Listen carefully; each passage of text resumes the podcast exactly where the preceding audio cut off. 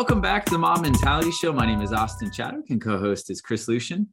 And today uh, is basically going to be Chris and I having a discussion and sharing on uh, what does it mean to be a learning organization. You know, so uh, you know we both just read uh, this book called The Fifth Discipline. We've also read some other books um, related to that. You know, being a learning organization, learning you know, team, all those kind of things. And also, it's something we've been striving to do where we work for a long time, you know. Uh, uh, so I guess maybe to kick it off, um, maybe we'll talk about what it's not uh, a little bit. So Chris is, you know, being a learning organization is basically just all we need to do is just schedule more training and just jam more information down. Yeah, yeah. Know. Find find every possible uh, certification yeah. and like every every peripheral thing that you may or may not need. Yes. Uh, yeah, definitely not. Um, you know, I, I think that it's kind of funny because I think in a lot of organizations, like learning is something that managers and, and other leaders, you know, feel like they need to have their teams do, but they don't you know it, it needs to be you know uh, structured and maybe directed towards you know maybe they pay for a conference for their team for the tools that they use and then it's like oh i'm done you know? They've learned new things and now we're going to go into the next year armed with everything we need to know going forward or something in in those lines. Um so so yeah i don't know. How about you? What was yeah and you know i think um i just got finished reading turn the ship around thanks to your recommendation and then i read this one and so I feel like there's there's a cool tie-in, right? And so in in turn the ship around, he talks about you know giving he wants to give the power to the people doing the work, right? And so the instead of you know information going up the chain to authority, it's giving authority to the people with information. And one of the problems with that was that it's basically chaotic unless the people doing the work have enough information to actually make decisions like whether it's technical information or domain information.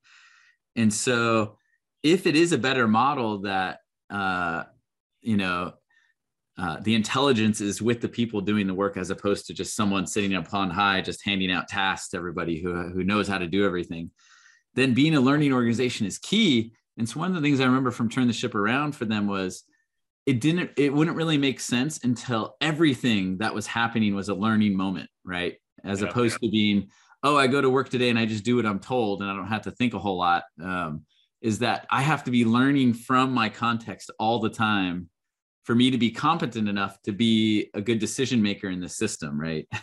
yeah, and, and I think that's also important. So in the fifth discipline, uh, there's a lot of dial, uh, a lot of uh, discussion around this idea that if you feel like you're just a part of the, if you, you're just part of the whole system and you're doing your job and uh, and if something goes wrong then it must be somebody's fault because it, you know if everybody's doing their job then then everything should just flow properly.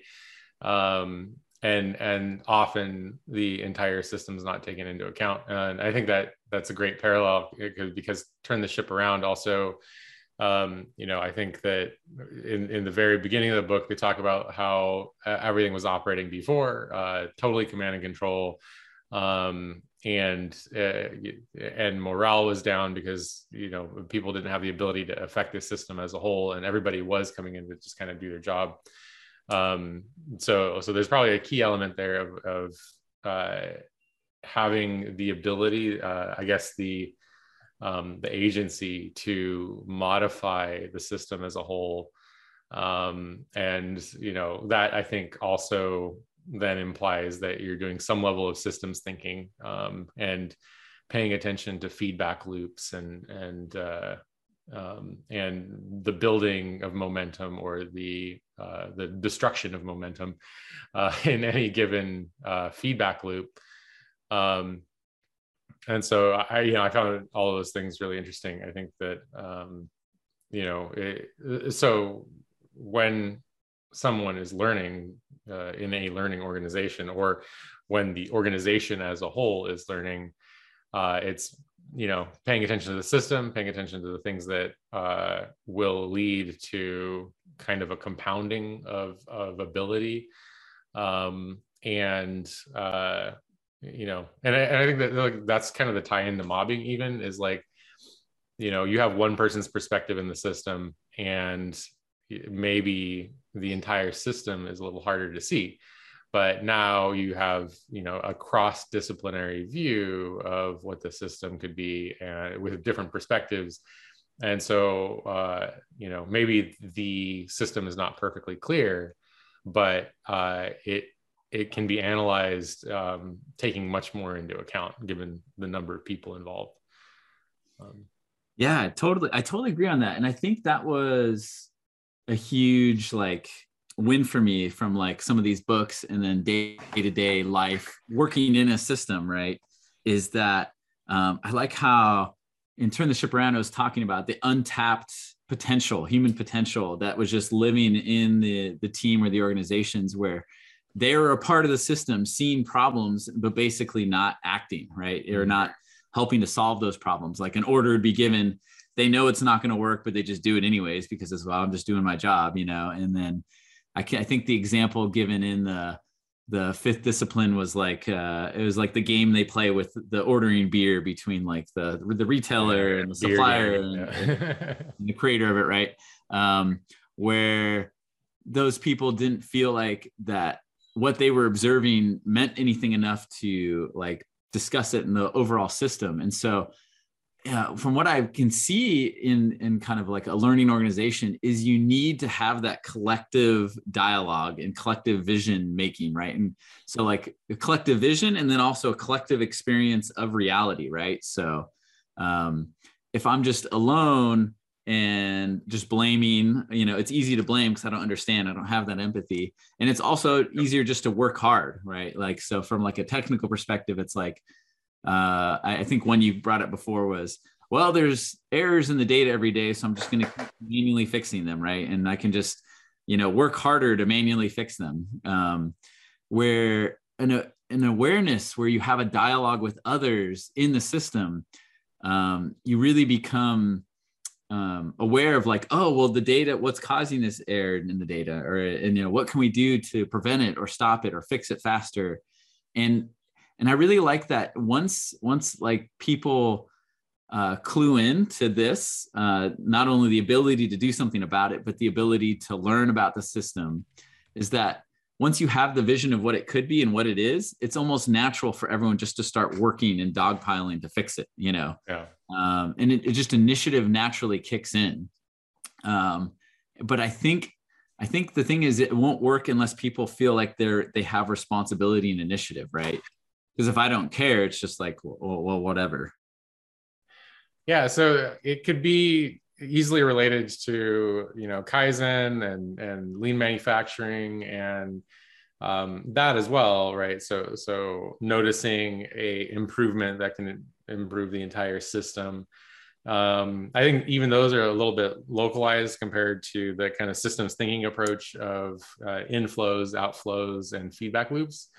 Um, but you know, I, I think that uh, you know all of those sorts of things are, are, kind of in the spirit of, of the learning organization, right? It's like um, the the organization as a whole is going to adapt to changing circumstances, and I think that uh, often I just see organizations that are very comfortable with the status quo and and uh, in particular don't um, don't take those uh, kaizen uh, opportunities. They don't they, they don't fight. You know, uh, they stagnate a little bit uh, over over time. Um, and I think that uh, you know it's a, a lot about you know will the company, will the team, will the individual uh, identify something um, and learn more, or uh, will they stick with the status quo. Um, and you know, I see this a lot with uh, repetitive code being written.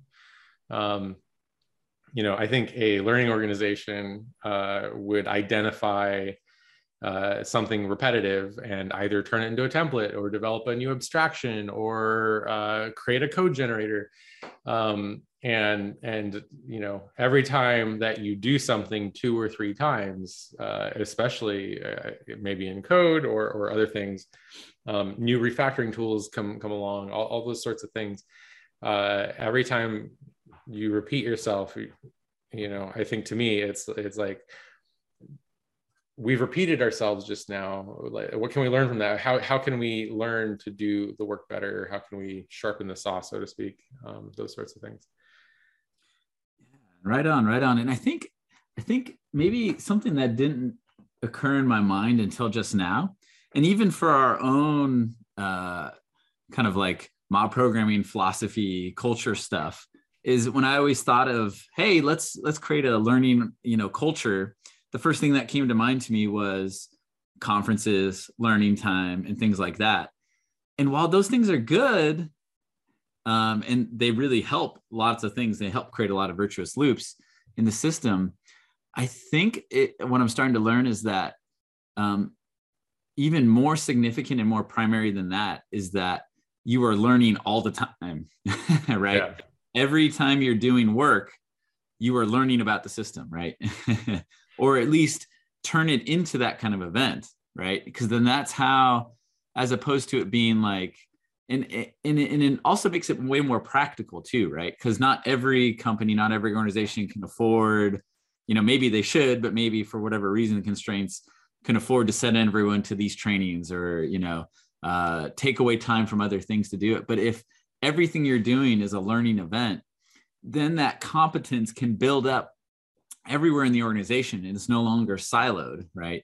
Mm-hmm. um, and so uh, I, I think what, what what things have you seen that help switch people from that mode of like learning is separate from work and then work is yeah, yeah. so so i think a big piece of it is like a process of experimentation right so uh you know i think you can really tell this uh i think pretty quickly from observing a retrospective right so so mm-hmm. um you know i think retrospectives are kind of a formalized way to to help uh, move a learning organization or, or move a group of people toward a, being a learning organization, for example.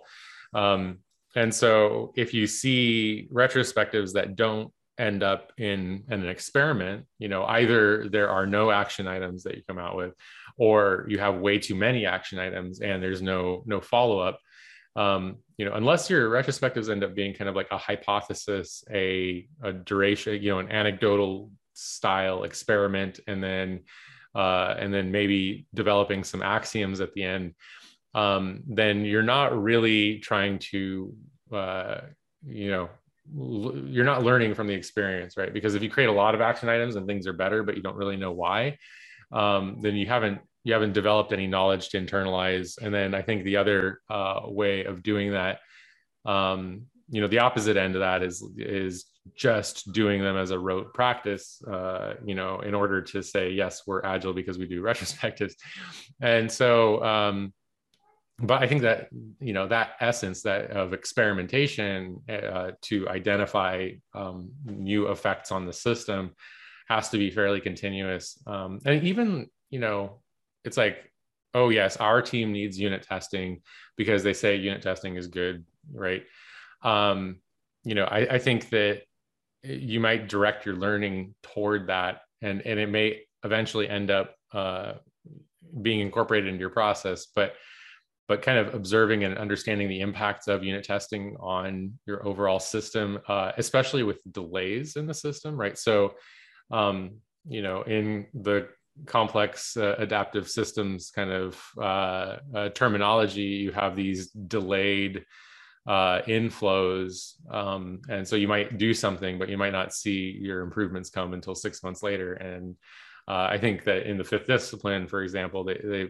they make a point to say, um, you know, often we might take like a Tylenol to get rid of a headache or something, and we know not to take more just because we didn't feel that the effect of the headache uh, went away but with the example of the beer game in the book um, the, you know the exact same sort of thing. There was a delay in the whole system that then ended up uh, causing everybody to behave weird. And uh, and so you know unless it's like really written for us on the bottle right the um, that delayed reinforcing loop uh, doesn't become evident. Um, and uh, and so you know really identifying um, you know not only the instant uh, feedback loops but those lo- much longer feedback loops in the system. Those are some of the areas where it's like hey we start unit testing now. Six months later our bugs go down. But maybe three months in somebody just says well this isn't really helping us. Our bug rate is the same and our uh, and we're spending twice as long working on tests. And so um, i think that some of those were some of the uh, you know really key insights for me. Yeah and i think you're right and i, I like how you you tied that kind of the systems uh, thinking part because there uh, there's this part of uh, the fifth discipline where he's I think he, he's uh, stating um, something that was going on with Toyota, and uh, someone was saying like, "Oh yeah, you have Kanban, you have quality circles, you do all the same stuff, but you're not getting the same results. You know, like what what's what's what's the difference here?" And and it's like, well, you're not seeing how all the parts parts work together. You're not working towards like a collective common vision you're just copying pasting practices right and so um yeah and so th- tying that into what you were saying where you know to see i, th- I think you're right that um the systems thinking part needs to be modeled. And that that's maybe where mobbing comes in right? Is because you can have someone in the mob be like hey why are we keep doing this repetitive thing? Or we keep having this problem again. Maybe it'd be good to go talk to this other part of the system and solve the deeper thing. And so when you're modeling it in your in a mob or a team like hey let's go let's go think deeper about the system. Let's go talk to other parts of the system and let's uh, figure out how we impact each other uh, i love what you said about the fast feedback because i think when a system gets more and more complex and it gets you know whether it's designed to be that way or it just happened to be that way when the feedback loops are really slow, it causes so much confusion. People don't understand how they're like when we deliver this feature, when we work on this part of the database, why it breaks something, you know, 20 steps away. And so I, I love um, one thing that I've seen that's strongly correlated with mobbing is all the things that matter are automated such that the feedback is instantaneous, right? So if there's potential to break something like in another part of the system, whether it's the human system or a technical system, there is something automated that will break and fail in a pipeline or send an email or, you know, and so that feedback is instantaneous because then the mystery goes away, right?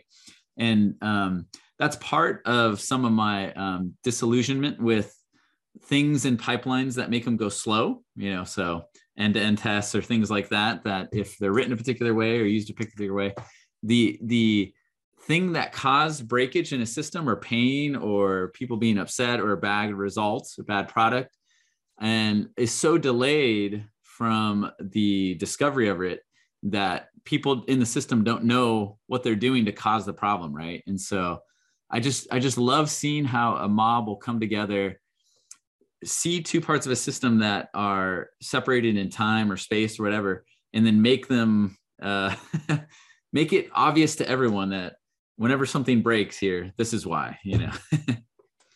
yeah, and and uh, I think that was really evident in the beer game because they had really slow feedback loops, and um, they made a point to point out that like maybe 5% of the people that play the game end up actually doing well and those are the ones that actually kind of stop and have everybody start talking to each other and identifying where all the issues were. And um, and what's what's interesting about it is that you know basically we can we can react to something going wrong and it will then make things even worse and even worse and even worse. Um, and so uh, you know you have kind of this like you might have a lot of momentum in what you're doing but if you lose sight of the entire system uh, and the relative feedback loops then then uh, you can grind everything to a halt. And a lot of that um, i think those sorts of things end up being uh, a really important aspect of learning organizations in general. Um, and so you know not only are you doing you know directed learning and training to to you know affect those but though a lot of the times also i'll see like okay a, a, team that's never been exposed to unit testing before they're going to do some training in unit testing um, and it might be completely outside of, of their environment but then and then maybe like one day you know one of those people ends up saying hey i remember that from that training. This would be really useful now. And maybe they just do a few at that point. And so uh, the effect of that training also it has its own delayed feedback loop right? Um, and so uh, yeah just being hyper aware of all of these um, these things that are shared uh, over time. Um, and then and then learning from those things and, and analyzing them uh, and and I think that that's that's a big difference. Um, and also you know I think companies in general are pretty good at this idea of like sharpening the saw and and you know um, I think that's probably like the first step right is like to just say hey these are the skills that we use every day. Let's practice them actively um, and, then and then gradually you kind of level up from there so to speak. You you find you know um, identifying the feedback loops uh, uh, finding out how to tweak them here and there just to to to see the response of the entire system.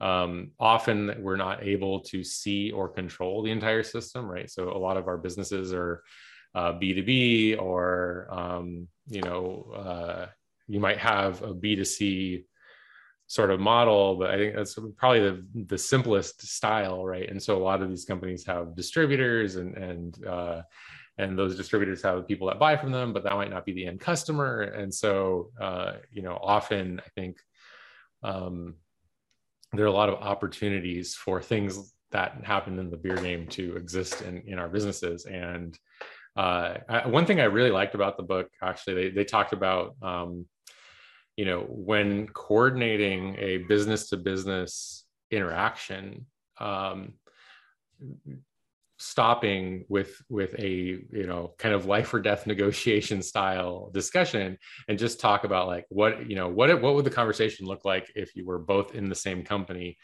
Just trying to make it work internally to your own company you know ignoring negotiations and prices and everything like that um, and they kind of go on to say that you, know often the optimal solution ends up being in there um, even even with uh, um, you know all of this added layers of being part of separate companies and stuff like that. So so they they, they had a really good point in in kind of what a learning organization looks like with b2b transactions which i, I thought was um, also kind of you know it's out a little bit outside of the the scope of the software development but um, i think you know especially in situations where maybe you're working with a third party api vendor.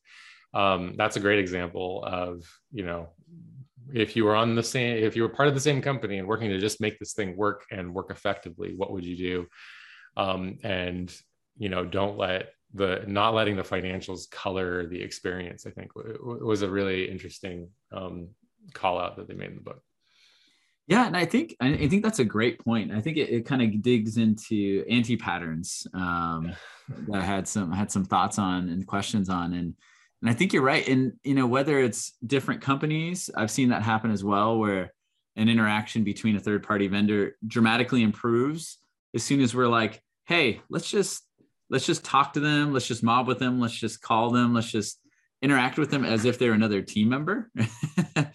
and then that flow of information and feedback just starts happening. And um, so I can I could I could see that, but I could also see it internally, right? Like it's tempting that when you're on a team to see another department or another team that you interact with as like a separate entity and to naturally put up walls and maybe not care about their outputs as much as yours and that kind of thing and really you're just sub optimizing the system right you're not really you're not really helping yourself you're not really helping them in, in the long run um, and so yeah what are things you have seen that are kind of uh, detrimental to you know, because I think so. One thing I've seen in a lot of these, uh, in my own experience, in a lot of these books on the learning organization, is that dialogue is key, right? You have different parts of the system, and you got to come together and have dialogue and a collective understanding of two things: one, the vision where we need to go, and then two where we currently are, which is probably not at the vision yet, right? We haven't reached there yet.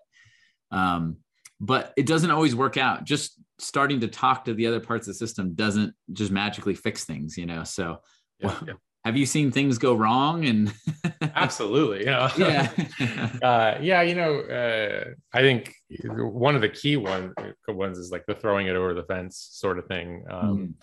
You know, and, and just in general, uh, longer. You know, again, longer timelines for feedback loops and things. But like, what's interesting is the the uh, perpetual suboptimal decision making that can happen when you kind of just divide a team uh, you know based on maybe discipline uh, you know rather than the product that they're working on or something along those lines like oh hey this thing is done now i'm just going to throw it over the fence and you know i think the, in our industry the uh, the key separation is like uh, testing uh, being separated from development right?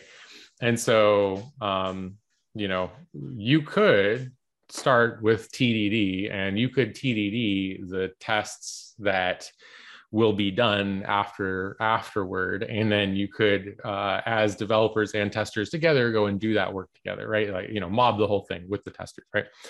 Um, and often then we'll be start catching the failures first. But I, I think just in general, uh, with a separate testing team, uh, uh, you know, this may not happen, but I think often it does is throw it over the fence, wait for, you know, them to, you know, wait for the, the others to then get back to you and then, and then act on those things. And, you know, I think the, the classic example of the ping pong bug is like a great, um, a great example of delayed feedback loops not uh, you know, not learning from delayed feedback loops. Because I've seen this happen, um, you know, early in my career where it's like, you know, developer A works on a feature uh, and deploys it to production. Um, then uh, developer B modifies a dependency to developer A's feature. And then a bug is assigned to developer A because his feature is broken. Um, and then developer a then finds what went wrong and fixes the problem and then developer develop uh, and then developer b uh, has a bug assigned to them because their feature is broken but developer a's feature is fixed. And so developer b goes in um, and you know the, these things are happening maybe three months apart because you have like a whole release cycle and then it goes out to the users and then the users finally notice it and then send it back. And so developer b fixes their bug and then now developer a's bug is is there. And only if developer a notices or remembers that maybe three to six months ago they fixed that bug uh, would they have an opportunity to, to, identify that that cycle happened but um, mm-hmm. i've even i've even seen situations where that it's gone back multiple times back and forth between them um, and, and, that's like a big uh, a big thing I, like unit tests are really interesting because you know people a lot of people will be like oh i write unit tests for myself or i write them on a team or whatever but unit tests i, I view as like a um, a temporal uh, communication technique so mm-hmm. you're even giving yourself an indication of what you intended months or years from now uh, as well as giving other developers that intention if they didn't work with you on it um, and so, uh, you know, I, I, I, just like the, the time-based effects that unit tests have uh, um, across a project. Uh, so, and, and it's fast, right? So yeah. as soon as you make a change, the message is sent to the developer who did it, right? Yeah. the team exactly. did it. Hey, here's this message for you when you made that change, you know? yeah. yeah. And, and yeah, because the, the opposite, the anti-pattern is, just letting these really long feedback loops play out and you don't realize how just how much effectiveness or efficiency you've lost over a long period of time. Um, and and it gets hidden and and no one notices and and people just kind of keep going about their day uh, and and you know maybe that gets chalked up to their bug rate. And yeah i mean that's also a negative impact. Like you know say that their performance reviews are based off of how many bugs they get and they're just tossing this bug back and forth right? So they're just they're destroying their own metrics and they don't even know right? Um, and so uh, that's why a big you know that that's why thinking about these long-term feedback loops are are really important. Yeah yeah and it what's really cool about all this and i think there's a big tie-in to i mean we've been saying it kind of in pieces all along is systems thinking learning organization and mob programming i think have a really strong synergy for several reasons right? Because some of the anti patterns you talk about right is just like oh we'll just start talking to people. Well if people don't know how to talk to other disciplines and parts of the system as well it may not lead to anything right? You know so like you were saying before if if people just start talking but they have no ability to experiment or they have no power to change the system. I remember uh, in, in, a previous uh, organization and team we would have these retrospectives and people were checked out because they just knew we had no power to make a difference on these problems right? And so if you get part different parts of the system talking but they don't have power to do anything or run experiments then it's just talk. It doesn't really help anything right? Um, another anti-pattern is if you go into a quote unquote dialogue just to advocate right? I'm all for advocation. I love hearing other people's opinion. I want to advocate. But if you're not there to learn from the other part of the system what's going on. You don't really have uh, an objective understanding of the reality of the system because all you have is oh i came to tell this other part of the system how it is. You know it's kind of like you're not really going to learn. You're not really a learning organization unless you're really learning about those other parts of the system. And i think the big synergy for mobbing comes in is because if uh, maybe a side effect for mob programming is i've seen is that people who have been mob programming well for a while they they get really good at the opposite of these anti patterns they get really good at inquiry about learning from others about um, being on a team and making decisions, right? So at least in the mobs we work in, they have extreme ownership. They have the ability to do things and change, and they uh, own their outcomes, right? And so basically, all of us, every uh, uh, every human has lots of dialogue issues and it has all these inner anti patterns built into us.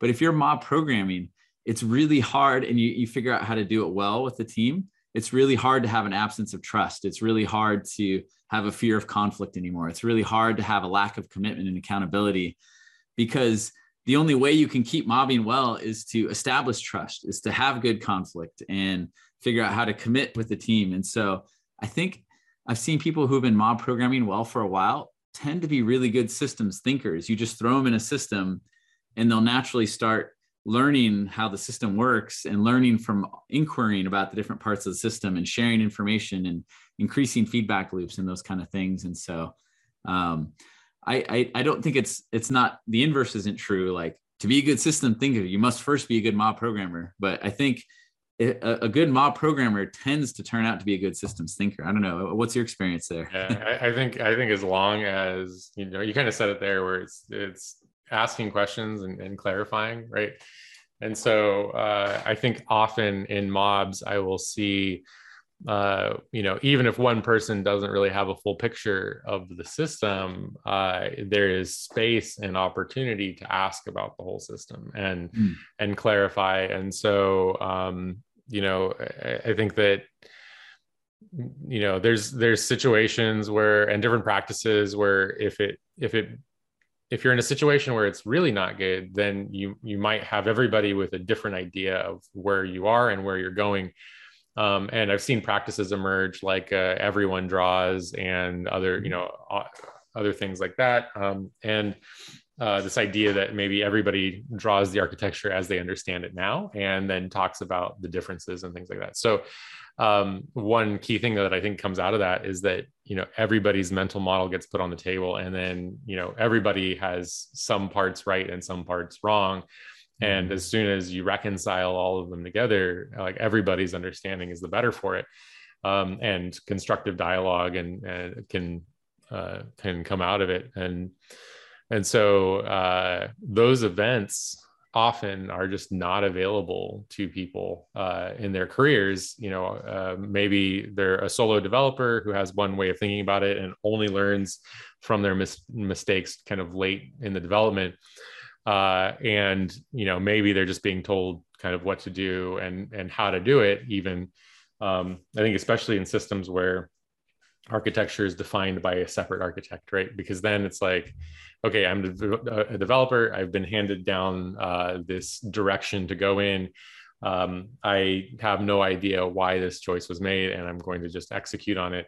Um, you know that inherently, I think, just reduces learning, right? Like it, it you're as an as an as an organization, that system in particular is going out of its way to reduce the amount of learning happening. Um, and so then you know that that individual uh, gets a limited view of the system, can only execute on on their portion of the system. Um, and I think you know mobbing just kind of naturally inverts that, which is really cool. Nice, nice. Well, cool. Well, we might be coming up on time, and maybe we'll, you know, we we've kind of explored abstractly a lot. Maybe we'll bring it down back to planet Earth uh, to end. Uh, you know, if if someone were looking to become uh, take a step towards systems thinking or a learning organization, you know, uh, what maybe what, what's an experiment you might uh, throw at them to try out? Yeah. Uh, well, so I, I, did, you know, if you haven't read The Fifth Discipline, uh, it's been recommended to me multiple times and we, we read it recently and, and uh, got a lot out of it. Um, I do think that doing a, a, systems thinking style map of whatever system you are in and acknowledging the long-term feedback loops in your system uh, and and thinking about those things could be really helpful. Um, and then also getting you know many people uh, involved in that. And then deciding you know what what do you learn? How do you improve? How do you sharpen the saw around uh, those feedback loops um, and and understanding and experimenting those sorts of things so for me that's it um, how about you austin you no, I like that a lot. I like that a lot. And I think just learning about it is, is a good one. Um, I think for me, one that is maybe too practical, so it probably runs the risk of uh, uh, being inapplicable in some contexts, but is just next time you encounter a problem, you know, so kind of going back to the fifth discipline in the book, uh, the example of the beer game where like, you know, had all these different parties ordering and they're getting angry at each other because people were ordering more, but there wasn't more. And then they ordered more on top of that. And then they got too much, you know. So is that the next time you're in a situation where you're like, ah, this isn't good. I'm feeling pain for, you know, in my part of the system, I'm feeling pain and I'm tempted to just try harder, is to instead step back, look at the bigger picture, and then just say, like, I don't need to understand the entire system. Maybe, maybe that's too much, but maybe go one or two nodes out and then just bring them into your team, bring them into a discussion, bring them into a mob session or whatever, and then just ask questions to learn about the system. Uh, because I think it, it'll naturally ge- generate empathy and you'll learn more about the system. And I think what I've usually seen is naturally you find ways to solve the problem that's not try harder or they're messing up over there in that part of the system. uh, it's just usually really good things just to come out of that. It's just, I'm experiencing pain let me talk to other parts of the system that are involved and learn from them you know yeah i like it I like yeah it. well cool. Uh, for our audience uh, out there uh, if you um, if you know somebody that maybe is affected by slower feedback loops and and maybe are frustrated maybe you can recommend this episode to them uh, and then also uh, be sure to like and subscribe and all that and uh, we'll see you all next time Bye, everybody. Bye.